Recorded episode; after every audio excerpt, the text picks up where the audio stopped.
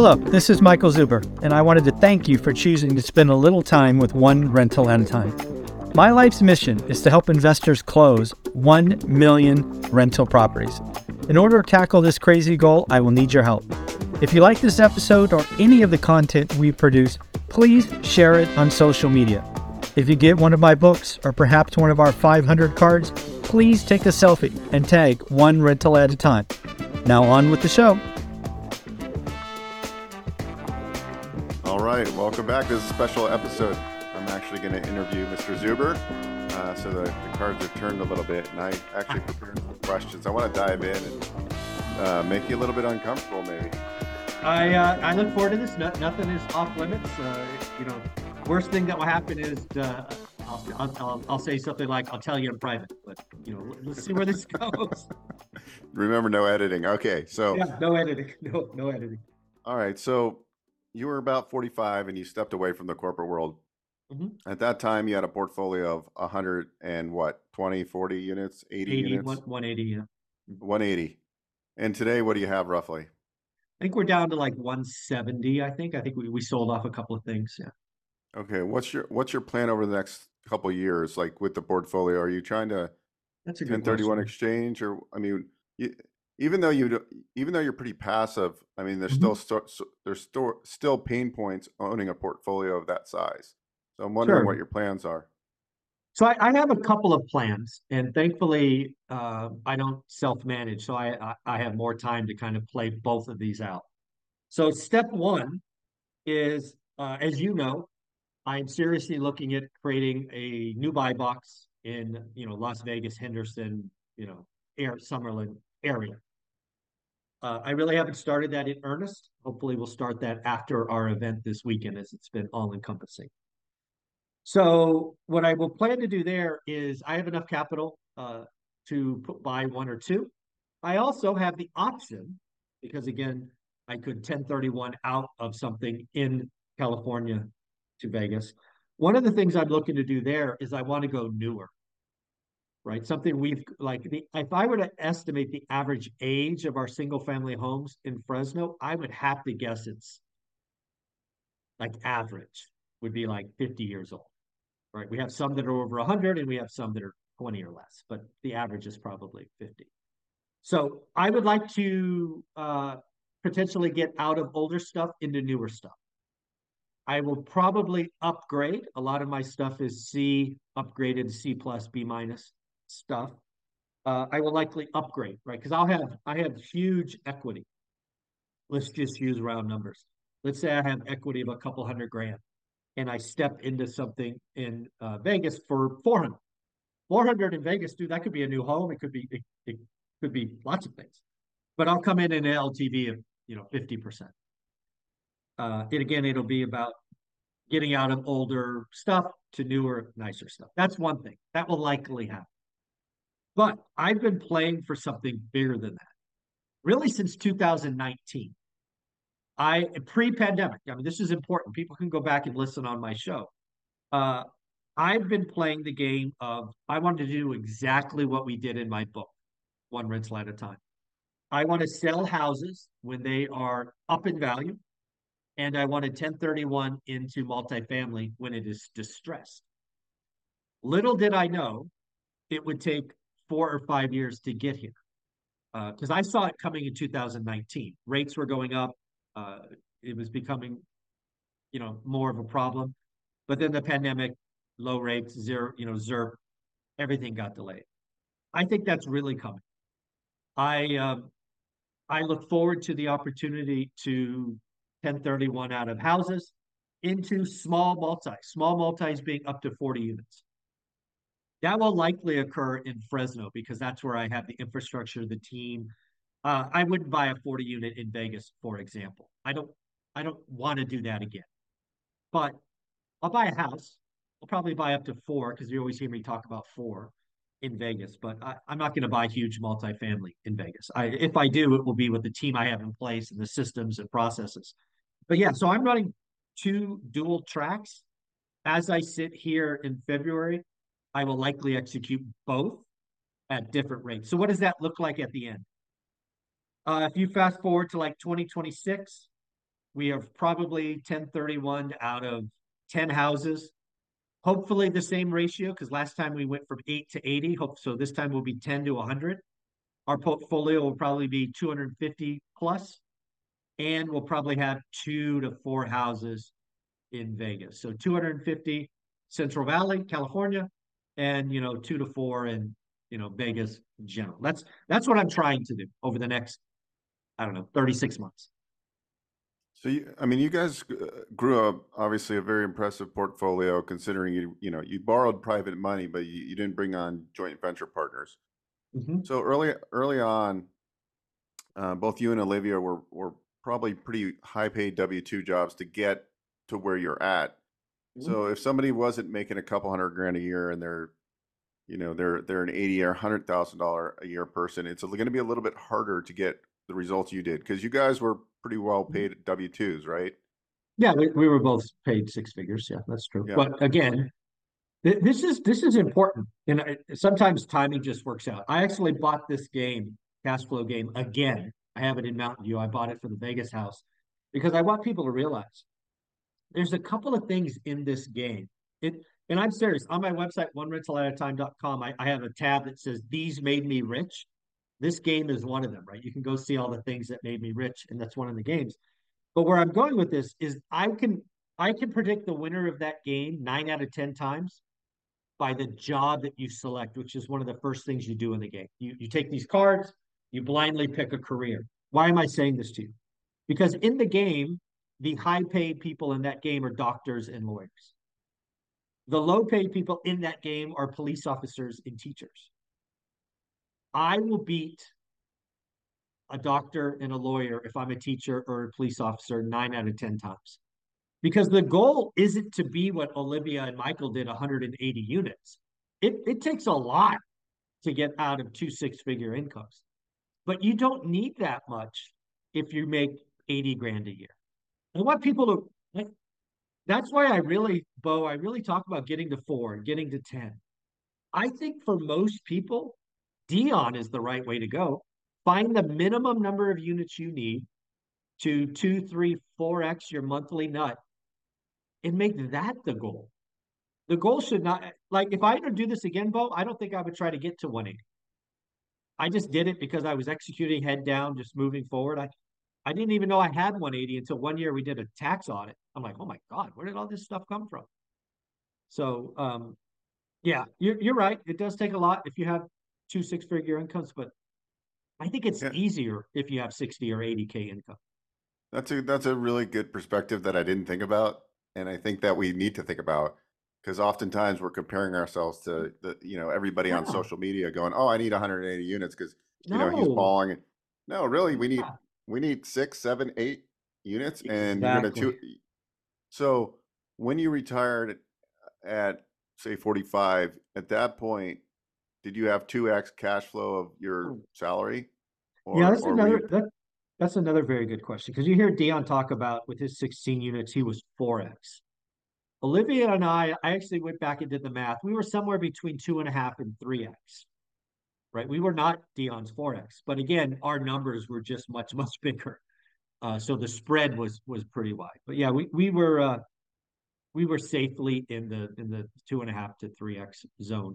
That's when we retired. We're now at four X or whatever because of inflation and mortgage pay down, and we took advantage of low rates. So we, we've taken the time to lower our debt, and obviously we've had inflation and rent. So again, just by holding these last, what would it be, five or six years, now it's four X. And so, um, yeah. So when you were going hard and you had the W two going and you're buying, buying, buying, you know, renovating, borrowing private money, um, you know, I'm I'm curious on how you lived, like from a financial standpoint. I, I get the impression that you're pretty frugal, um, and I, I I'm wondering, like, if I were to ask you, and I'm not going to be get personal and say what is your total monthly nut every month with with food, fun, and pleasure. Yeah. You probably know that number, I would say. Oh, I would, yeah, absolutely. I, I've I've done the math, and we knew the number back then, and we know the number now. Yeah, yeah, absolutely. So you, you would say that's a very important thing for anybody out there to like know what they're spending, right? Like, because I think a lot of us don't pay attention And we're like, well, what am I actually spending a month on marketing or whatever we're doing in our business or, yeah. you know, personal life? I think that's a a a, a thing that it's, we overlook. It's so important, Bo. Uh, I did uh, in my daily financial news today. This is just very cool timing. I talked about four steps to getting rich or going from broke to rich. And step one, no lie, you can go back, you can go listen to it, was you had to audit your expenses.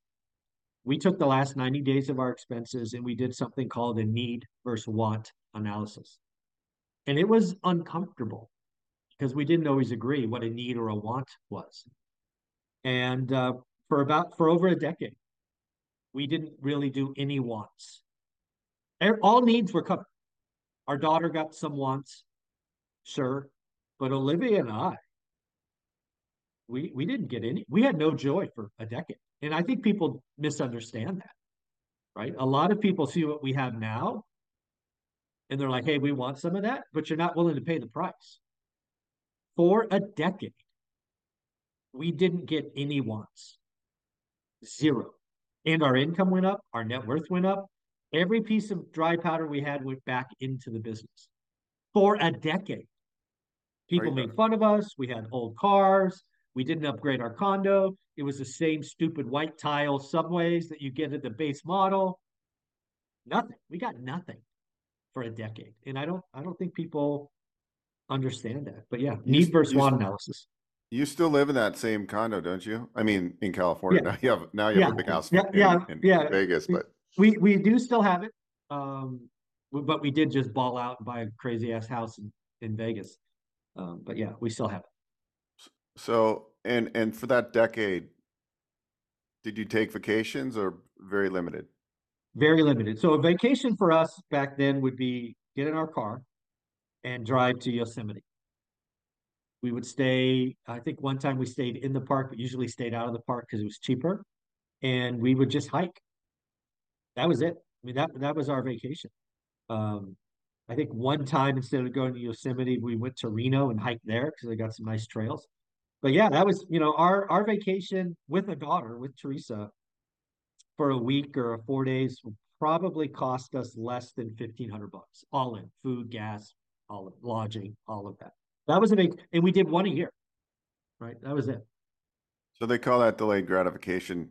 So I think that people don't see that about you. Like now, I mean, obviously if they follow the channel, that's really important to be able to to put your head down and go uh, without taking that gratification. And I think many people out there, we see social media and we think, oh, you know, I, I want it today. And that's just yeah. not the case. It's it's not going to happen to ninety-nine point nine percent of the people. There's a, you know, that less than one percent that maybe they get lucky. Yeah. And I, and I think yeah. that was important. So what would you say your superpower is that got you to where you are today? And I only appreciate this after the fact.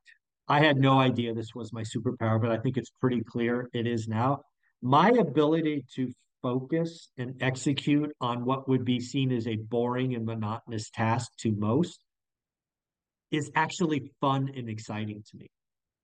It's been twenty-five years or whatever it is looking at my buy box.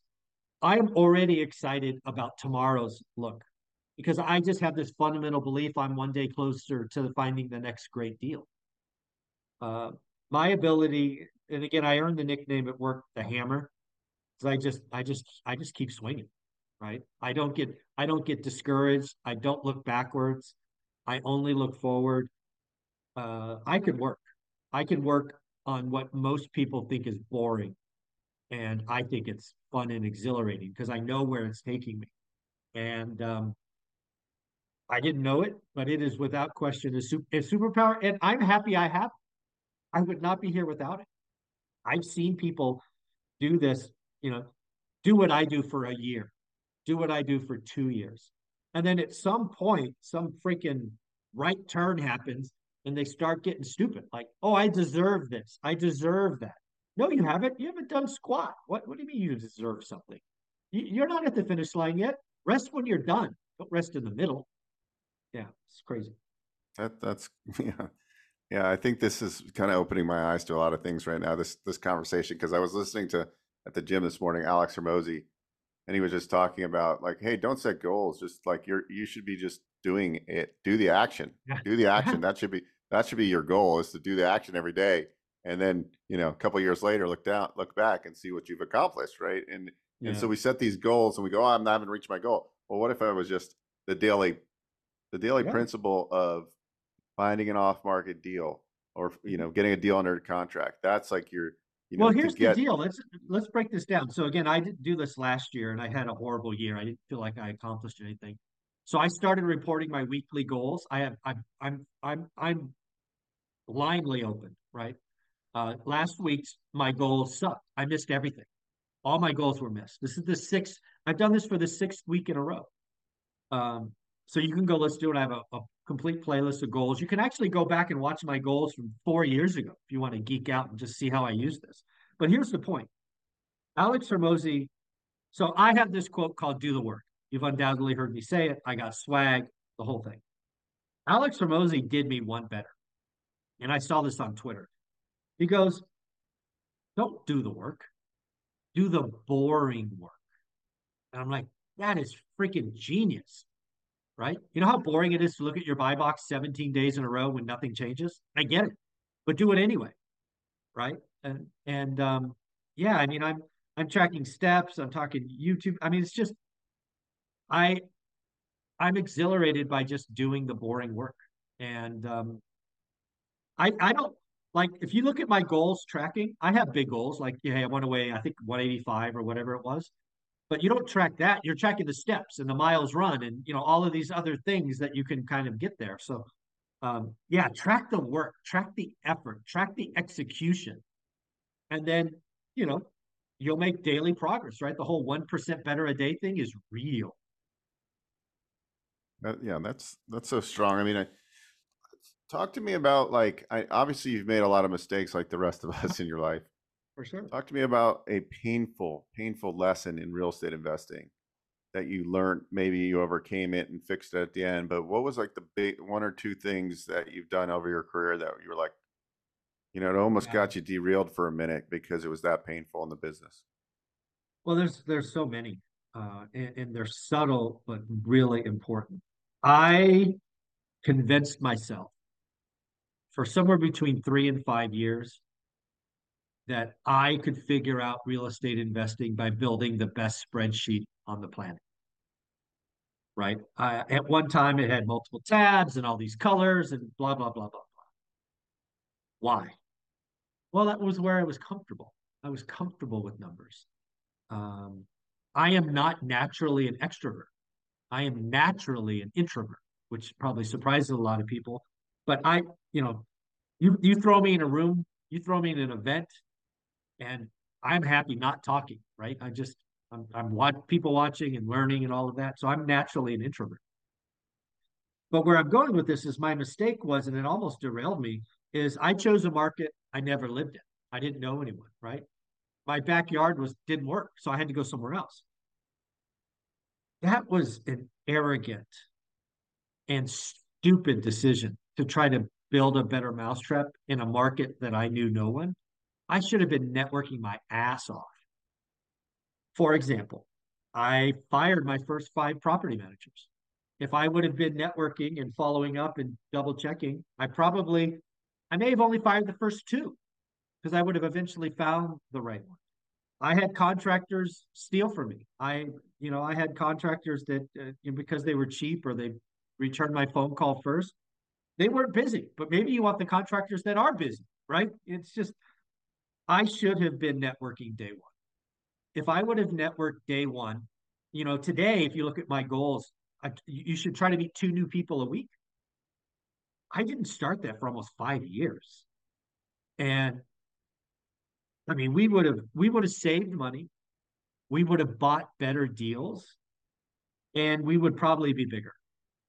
Um, It's net, it's it's the people in your world, right? And you know, if you're going to go out of area, which we did, or out of state, ah, damn, network before you start throwing money down. Go find them. Go go go figure out who not to work with. It it it's a people business. That's that's probably the most eye-opening thing when you kind of look back through history is people can help solve problems, prevent problems, help get through problems. Um, it's not about, there's my Excel spreadsheet today is stupid simple. I've given it away hundreds of times. How much cash in, how much cash out, produce a percentage, I'm good. It doesn't have to be. It, in fact, the more complex it is, the more, I think the more the more problems you're creating. Real estate shouldn't be that hard. It's supposed to be income producing. So go figure out average. If you know average, go buy good or great deals. It's hard. It's never been easy. But yeah, dude, that it should have been networking day one. And it's so obvious now, it's embarrassing for me to to admit it, but that's a big one. Who who that that you have interviewed, or maybe somebody that you follow on social, are you most impressed with in the real estate investing space? Like if there's one or two people that you're like, wow, this person is amazing. Like if I could follow this person around, and maybe, you know, who is that, or if there is one at all? Well, I think, I think we've been lucky enough to watch Dion prove that you can get done with sixteen units, self-management. I think, mm-hmm. I think that if I, if, if, if we could celebrate that and make that the standard, I think that would be awesome. Uh, I do think, I really consider this space kind of three steps. And I think Dion has the hardest job because Dion is dealing with drunk morons in the in the parking lot. And a lot of them are negative. A lot of them are just nasty individuals. But he's trying to get those people to look up and get in the game. My job is to get them from the stands to the field. And then the lumberjack, uh, I think he's amazing as well because he is so hands-on. And so I love how Dion and, and Matt kind of compliment me because I have no, I am not in the convincing business. I will block your ass before I will interact with somebody stupid and negative. I'll just block them. It's just better for me. Dion will interact with them. I'm like, God, I couldn't do that. Uh, and then uh, Matt, his hands-on stuff blows me away. I have uh, no interest in that. Thankfully, a portfolio of size where I can pay people, it's not a problem. But in the beginning, it would have saved us a lot of money if I would have understood a tenth of what that guy knows. And um, so both of those guys are right up there.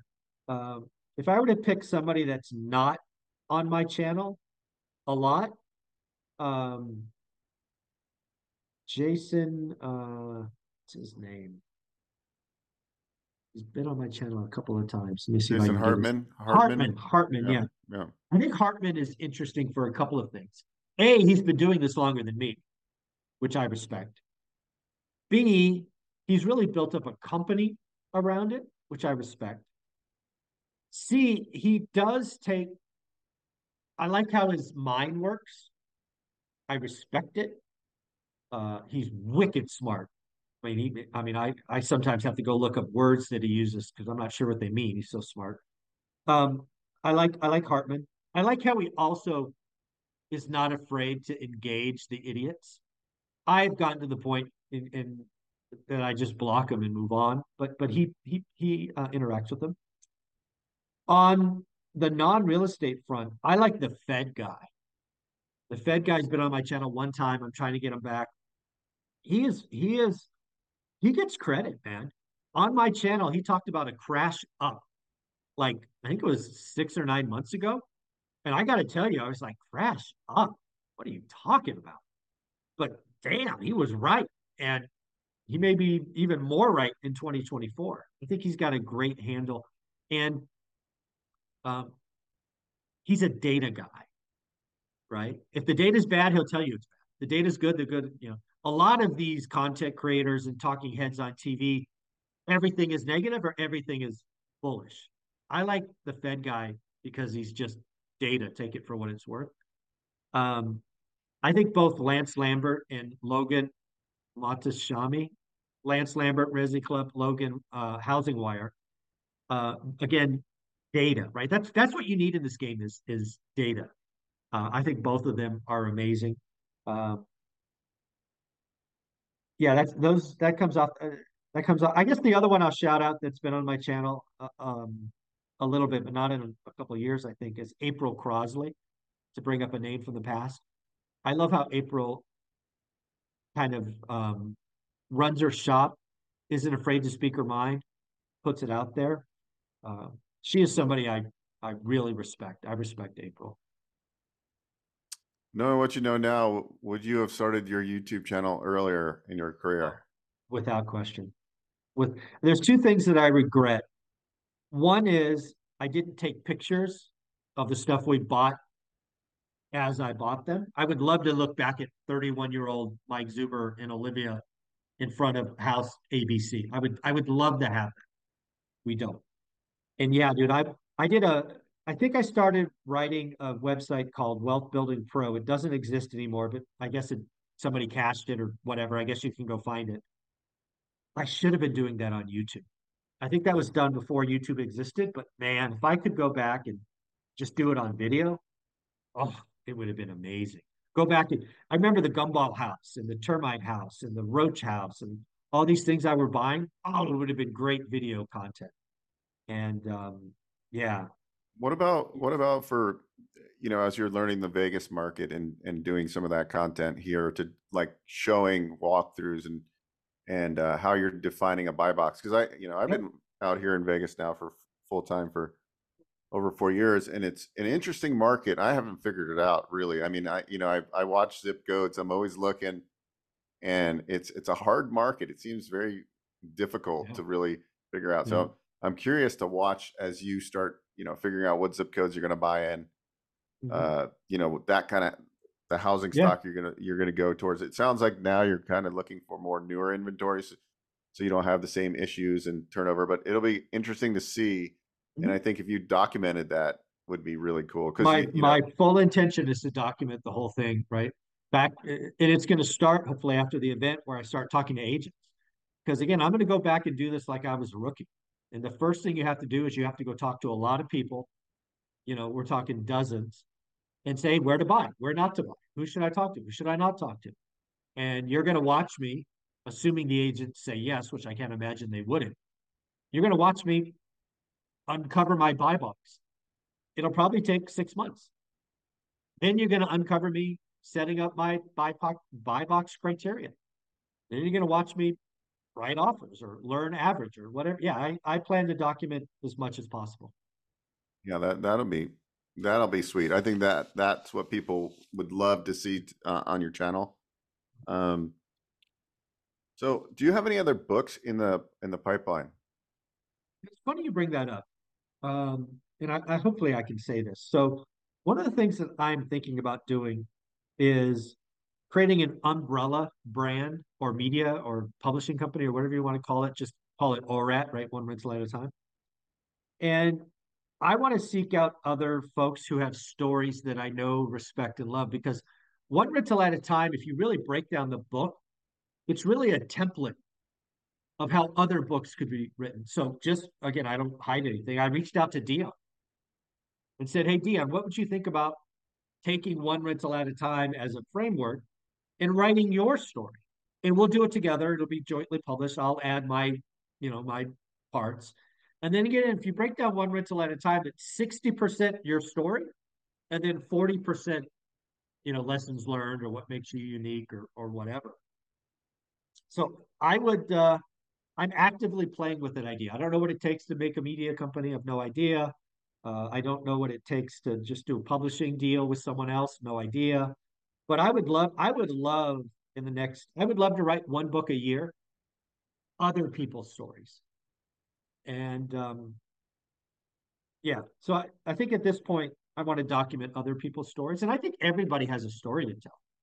I think that's one thing that not enough people appreciate is everybody, you know, everybody's got a story. I think everybody has a book in them. And I hope I want to help pull that out in as many people that I respect. So uh, I did, I reached out to Dion. I also sent a text to Matt now that he's retired.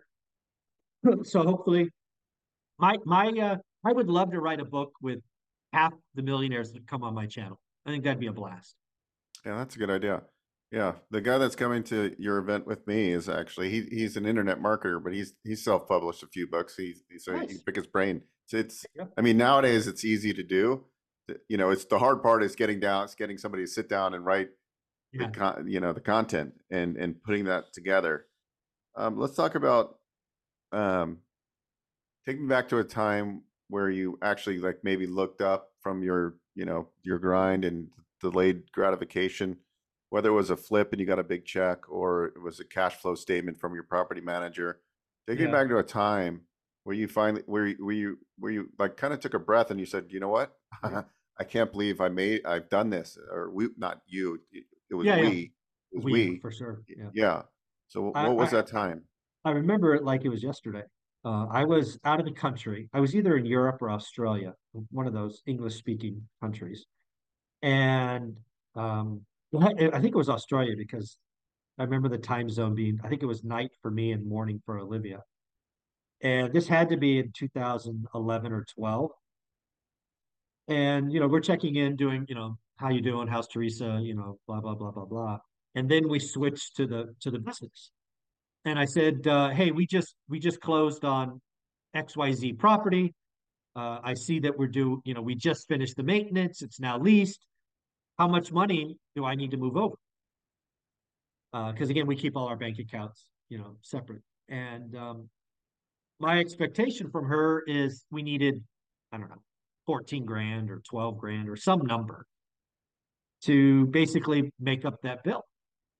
And I still remember it. When she said, oh, we don't need anything.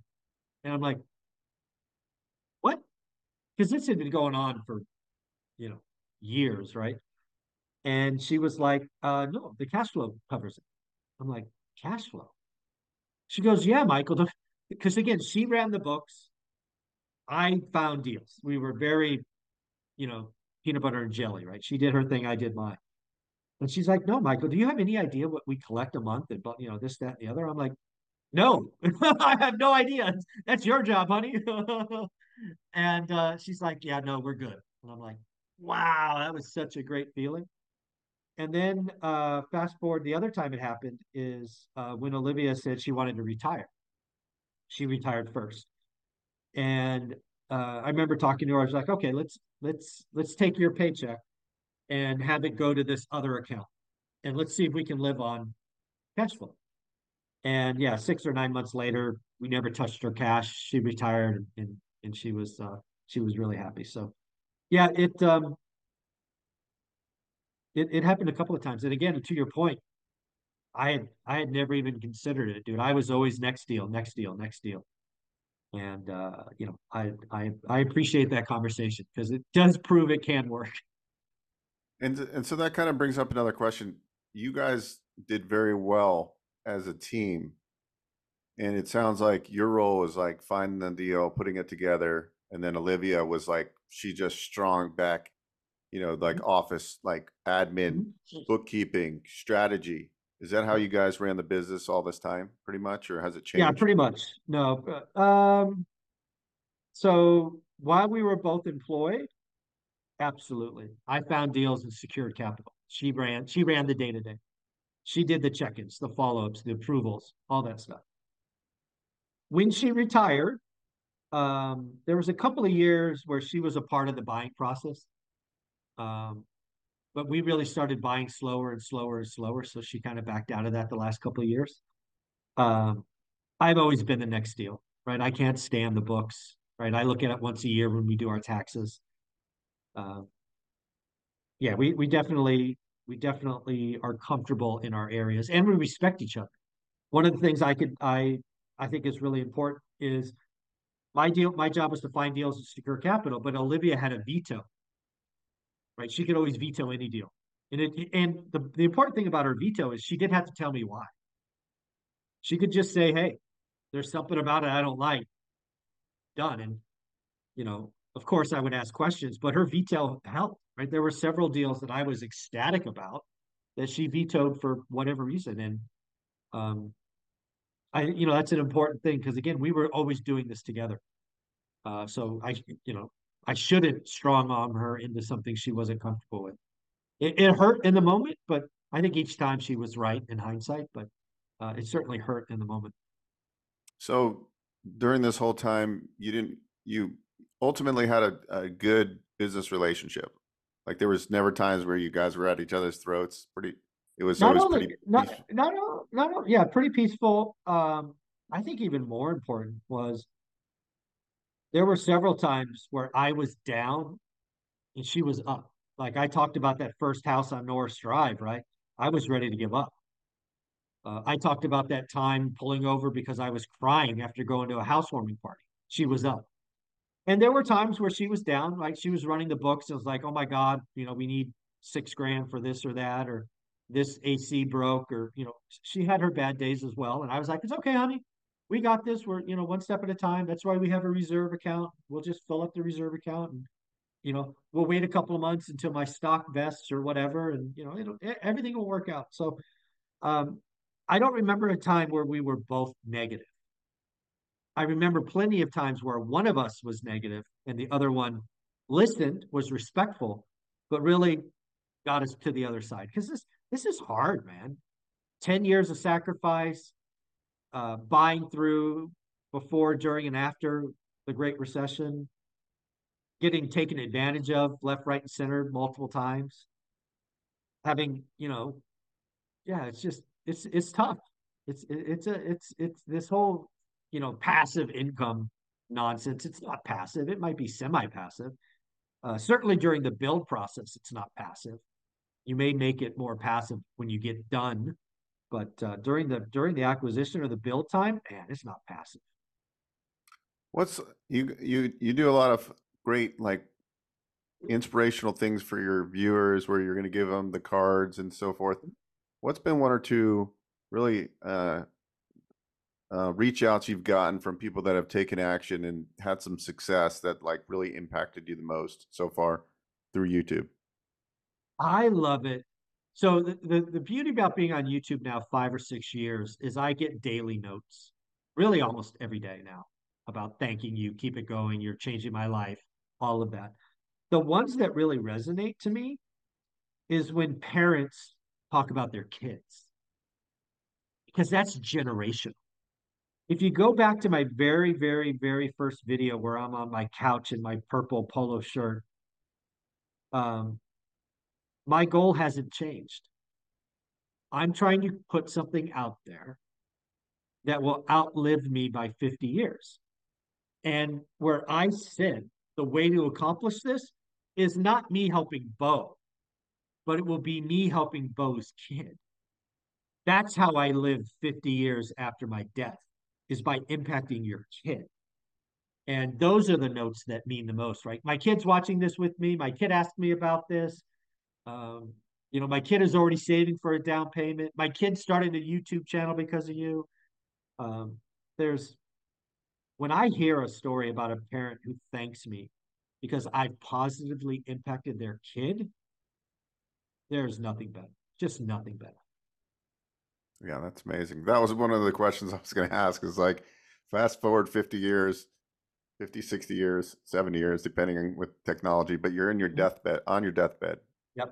And, you know, like, what do you want to be remembered for? And you basically just answered the question, so I don't have to ask you that again. Uh, but let's talk, let's do that. Um, so one of the things, so I think Gary V talks about this, right? Go to old folks' home and talk to them and see what they want to talk about. Everybody talks about their regrets.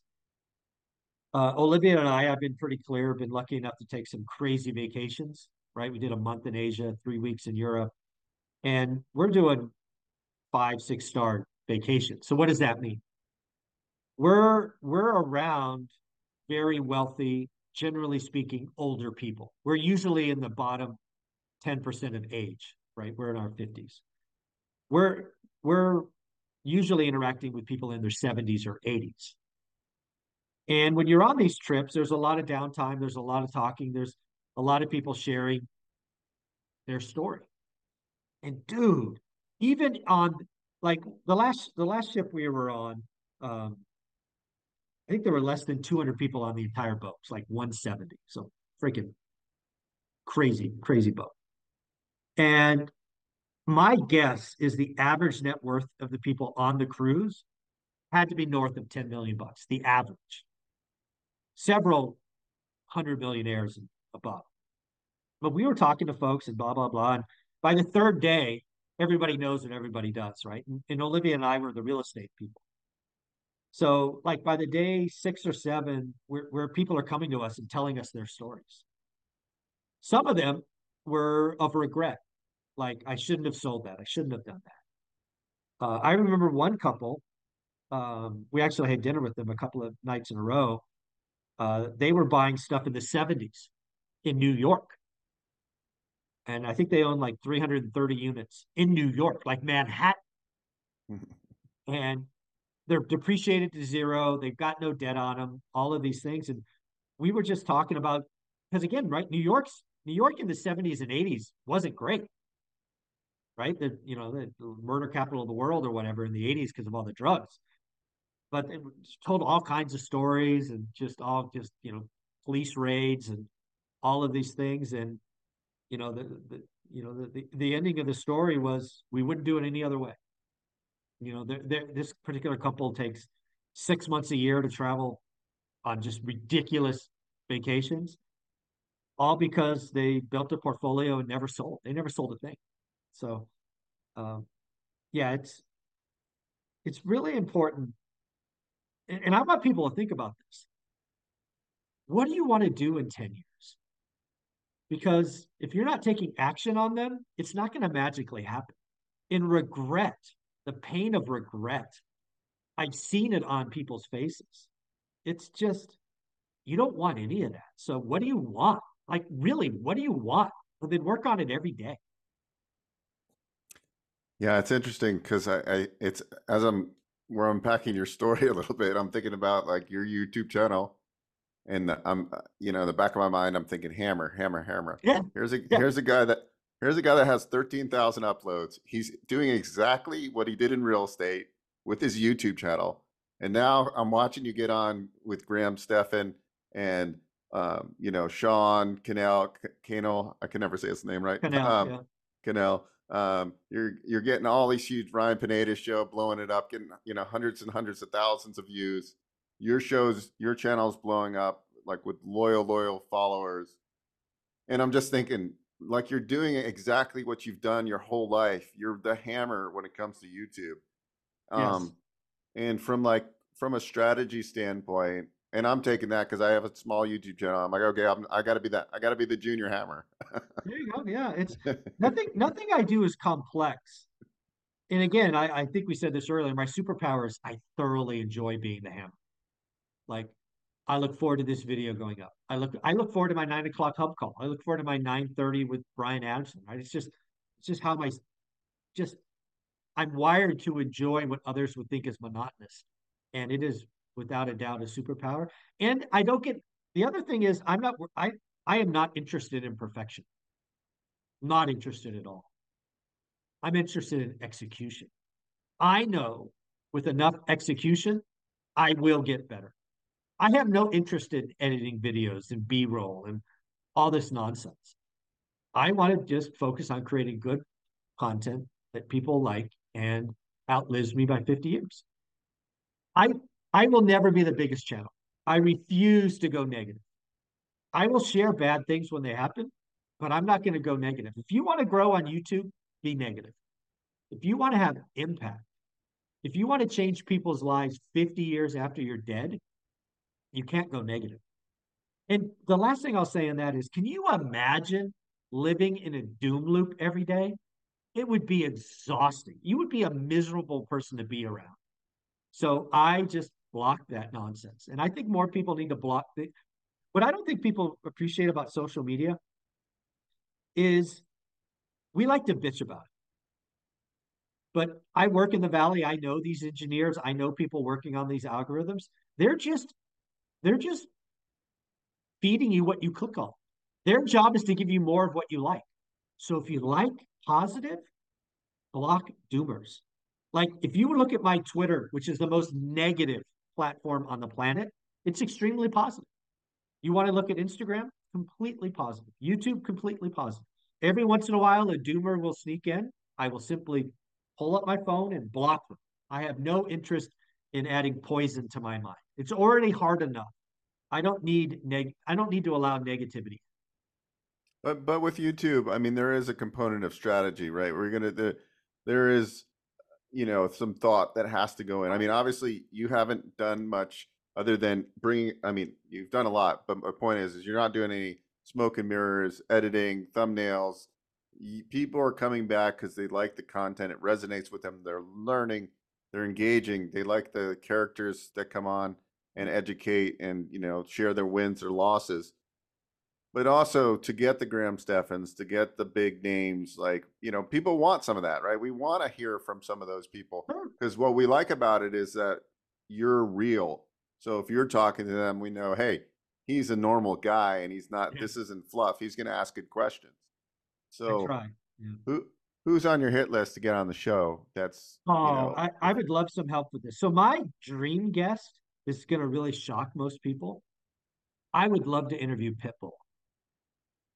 A, uh, it's the only concert I've been to a couple of times. I just, I, I like it. I actually sat front row in Vegas one time. So I'd love to interview Pitbull. And if you've ever seen Pitbull get interviewed, he is wicked smart. I would love to interview Pitbull. Also, when I got my channel started, I wanted to interview Gary V, right? Gary V talks about being the hammer, basically. And, you know, don't talk to me till you have, you know, one hundred uploads. Well, well Gary, I've got thirteen thousand. Is that enough? Right? Let's, let's talk. Um, I would like to interview uh, Grant Cardone.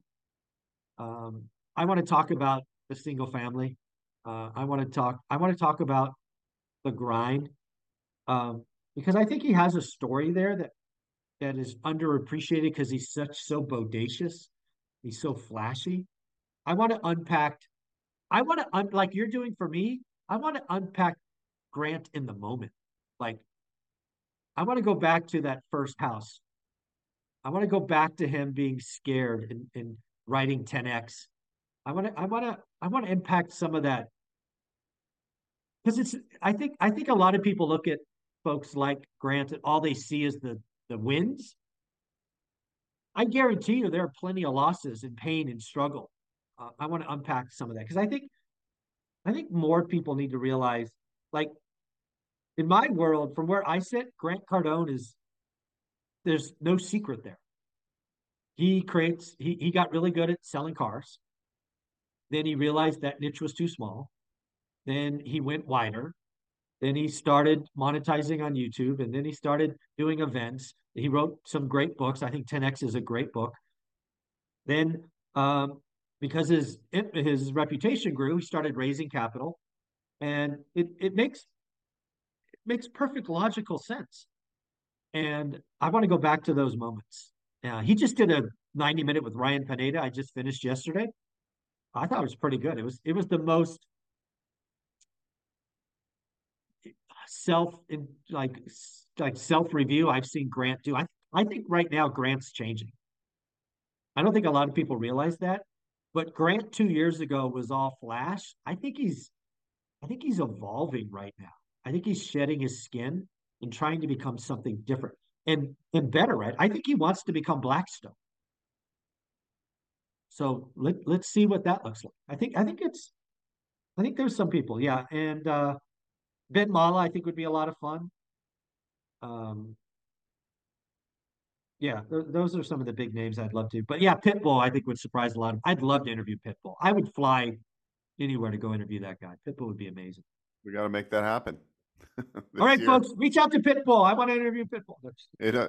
Yeah, no, I was watching your interview of uh, Ryan Pineda when he was talking about his, some of his losses, and I love that because uh, one is I got a new, another more appreciation for Ryan because I, I like when people say, hey, look, I'm not always winning. I lose a lot too. And like, I think people need to realize that even these guys that are doing really well, like if you watch Ryan Pineda over the last like four years or five years, it's like amazing to see how he's done in social media, right? Like. Um, so that was a great, great episode. I really enjoyed that because it was like, okay, here the guy's being transparent. He's he's human, right? Like he's blown yeah. up, but like, you know, he got he his lost, he lost seven figures. He had yeah. to sell assets to make up the debt. He sold businesses. Talked about having hard conversations with his wife. Folks, this stuff's hard, and I really respect Ryan for for putting that out there. So so good on him. Yeah, you know, it's it's funny because. I like when I see these the the up and comers and and the the people that have are blowing up, like David Green, for example. I did his he had a couple houses when I like a rental properties, but I think I did his first hard money loan for him in Discovery Bay when he bought a flip, and it's like it's so funny to see this guy now He's yeah. got books. He's got this huge, you know, following. Uh, but it also goes to show you that you, you know, putting yourself out there can also re- you can reap the rewards. I like how you're telling people, like, look, if if you're passionate, you know, share it on YouTube, right? Like, you never yeah. know, that could be that could be a huge revenue share. I mean, I make I make most of my business comes from my YouTube channel now, right? And like guesting on other people, so I get, you know, leads that way. Because really, I share a message. Hey, I can help the world, right? Right. I can either help well, you or I can't help. I am so thankful, because one of the things that I'm trying to make one rental at a time is I'm, I'm I don't want to be the guy that says real estate's the only way. It's not the only way. We all know that, but I don't want to be that guy. So the fact that you said yes to coming back every Wednesday um, to, to have that conversation and, and to be the concierge to small business lending is amazing. Because I think I think for a lot of people, real estate's not the way, but maybe buying a business is. Uh, maybe buying a franchise is. I, you know, I don't know. Uh, but I want to enable anybody, because again, you can get wealthy in stocks. You can get wealthy in real estate. You can get wealthy in a business. Um, you can get, you can build a brand on YouTube. Um, I just want people to, to realize the power. And again, to your earlier question, I should have started this while I had a full-time job. Now, I would not have been doing three videos a day, but I could have done three a week, right? And just people love the come up. And um, yeah, I, I'm so glad you're on YouTube and growing. I, I've seen what you do for my audience. Um, just just keep going, man. Just just keep going. Yeah, you know, I was just thinking that would be cool. Like another, you can have another channel for the the young younger generation. The, these and have mm-hmm. somebody, you know, co-host the show with you. That's in early twenties. Maybe they're doing, you know, they're on their I'd love first. That. They're, they got two or three rental properties, they're early twenties, and they're out there kind of spreading the word word to the young generation. Look, start with a house hack, buy that yeah. duplex with F H A, live in one side. Do a I mean, two oh three K the, loan like me, Kevin did back in the day. Yeah. Yeah. Yeah. I mean, it's like, I think this needs to, we need to spread the word, because a, a lot yeah. of people that get out of the university and they have a couple hundred thousand dollars of student, yeah. you know, student loans, and, and they don't really have a calling, right? Well, maybe, yeah. maybe going to trade school to become a plumber or an yeah. uh, H V A C technician, then you own a business and you're making multiple millions of dollars in top line revenue is yeah. a better option in, in investing in real estate. I think people yeah. need a little bit more help in, in yeah. kind of I would, out I, their, you know, yeah. I would love to, you know, create a playlist or another channel or whatever the right answer is for that. The other thing I want to go back to is I, I'm really, I want to get, I want to get loud on this. I'm Generation X. You're Gen X. I want Gen X and baby boomers to hear this. You likely have a passion or a hobby that you have had for decades. Trust me when I say there is a tribe or a community waiting for you to create your channel. Now, you will never be the biggest, but once you find your tribe, you will have so much fun. When you're authentic and you talk about your thing, Star Wars, Pokemon, Cabbage Patch Kids, Care Bears, whatever the heck it is from our youth, there's a tribe there waiting for you. And then, oh, by the way, you'll eventually get monetized. You could write a book. You could do all these other things, and you will be happy. I believe a lot of the younger folks, Gen Z and millennials, they create YouTube channels to make money. And then they get disappointed when they're not making money in seven days. If you're Gen X or baby boomer, you're probably not motivated by AdSense, which is awesome, which means you could build the right way. You could build slowly. You can find your voice. You can find other guests to come back weekly like you do on my channel. It's just an easy recipe when you don't have to chase pennies. Now, pennies will come. Those pennies will turn to dollars, and if you do it long enough, you'll have a seven, like one rental at a time. I had somebody offer me a million dollars. I think this was seven, maybe nine months ago, for the brand One Rental at a Time, for the trademark, for my books, a million bucks to buy it off me. Now, I'm not selling, but it was flattering to get that offer. But it, it can become something. So um, yeah, it's it's. I wish more boomers and Gen X who don't need the pennies would go, you know what? I'm going to create a channel around X. And it'll be slow and it'll be hard. But trust me, you're going to be five years older in five years. Might as well have something that, you know, you're proud of. So that, that's a an ask. So start one. So uh, we're, we're coming up on the hour pretty quick here. We've got this Saturday is the kickoff for the event. I think there's yeah. so many people flying into town. There's so many people excited. Uh, this is going to be an amazing event. I think Friday, for anybody that's coming in early, they can go to uh, Ryan Pineda's. If there's still space, they have to go to the yep. Eventbrite link.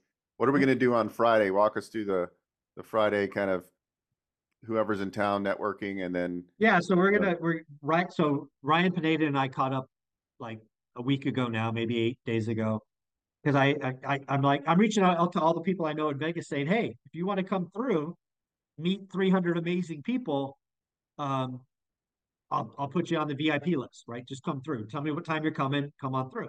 And Ryan basically said, I'd love to, but I don't do like weekends or family time. I'm like, cool, no big, like I'm expecting most people to tell me no. So perfectly fine answer. But then he comes back and goes, you know what? Why don't we host something at my office? And I'm like, I'm down, what are you thinking? And he's like, we'll clear it out. We'll, we'll first it was one hundred people, now it's two hundred people. We'll just host an event from four to six P M So that, it was no grand plan. It was no end of this, but now we're hosting an event. So Uh, you know, we're going to have a chance to network with, you know, one rental at a time and local folks. Um, we, we're going to obviously answer questions. No pitching. Um, you know, a lot of everything I do is always about the audience. So it'll be audience driven for sure. I'm sure Ryan will and I will both say five to ten minutes about something, but hopefully it's just live Q and A. I, I would love that. So shout out Ryan for offering. He didn't have to. Um, so thank you. Uh, but yeah, so that will be Friday. And then Saturday, I am, um, yeah, Saturday, Saturday and Sunday. It's just going to be awesome. I hope, I hope, I hope people tag me on all the Instagram pictures and posts, one rental at a time. It is, um, been a long time coming. This is my hope. Obviously, I hope everybody has a good time. It's memorable. Life. I hope it's life-changing for every audience member. I hope a couple of things happen. One, when we close Sunday, I plan to ask, now I may forget, but I plan to ask who wants to do this next year, President's Day weekend. My hope is most people say yes, and I book the I book the building right then. Because it, it's like ten grand just to book the place. So I hope to I hope to write another ten K check to book it in a year. Second, I really think we could do, and this is what I want to talk to you about, is I think we could do an event once a quarter on different things. Like President's Day weekend every year is a celebration. But maybe in the summer, we do a small business thing. Maybe, you know, in the fall, we do a YouTube thing. I don't know. I'm just playing with all these things. But um, I I just, I I hope to get such a high that I could look for, because again, doing an event, I don't have a team, dude. I got no V As. I got none of this stuff. So this thing's all me, which means it's either all my fault or all my win, but um, it's not easy and uh, not cheap. Uh, but yeah, I, I, I hope the event Saturday and Sunday is life-changing and we just do more of them. I really do. I, I think I, I think it's going to be a lot of fun. Oh yeah. Uh, it's going to be amazing. And, and, and I think there's still a couple spots. If somebody wanted to watch it from their home, they can get the streaming. Yeah, the, virtu the virtual event is there. I'm going to turn that off probably Wednesday because um, I just, everything that comes in, I have to deal with. So I'm probably going to turn off the registration Wednesday. So it's just like one less thing to worry about. Um, but yeah, it's um, there's still some seats. It's ninety-nine bucks. It's stupid cheap. Uh, yeah, stupid cheap. Yeah, that's awesome. Well, this has been an awesome interview. We, we talked about a lot. I, I, I'm pretty inspired. I have to say that in the back of my mind, I keep on saying hammer. That's like my wake up and just think hammer. I'm a, I'm a, I'm a hammer. There you go. And the, the funny thing is my nickname is I'm Jewish. The, my best friend, one of my best friends, Eric, he calls me the Hebrew hammer. Cause I used there to you do, go. I used to do M M A, so but now I'm going to be the hammer in business, and it's there really just getting getting joy out yeah. of the you know joy from doing. Yep. Joy from doing. Oh, I got to do this, but you know, once in a while you uncover that three bedroom, two yeah. bath house that's yep. seventy, sixty cents on the dollar, and you can exactly. make some money on it, and that's super exciting. So. Thank you so much for letting me interview you. This was amazing. Awesome. And uh, well, what is your channel? Yeah. So my channel is called Investor Financing Podcast. And so, yeah. And we talk about all things financing. I started talking about D S E R and fix and flip, but I really grew my passion over the last couple of years into S B A financing. So I mostly talk about how to finance businesses, and, and we bring on entrepreneurs and so forth. And then I just launched another podcast called Own a Business Today. Podcast, uh, and that's nice. More geared interviewing franchisors and b- people doing business acquisitions. Awesome. And if somebody wanted to book a fifteen minute call with you for my channel, how do they do that? Go to one rental meeting dot com, one rental meeting dot com. You can always go there and you can uh, book time with me. That's the best way, guys. Go to one rental meeting dot com. Yep. And he bought that U R L just for our audience, one rental meeting dot com. Don't forget, he will be at the event Saturday and Sunday. Bring your questions, take your pictures, tag me on Instagram. Thanks, Bo. All right. Thank you.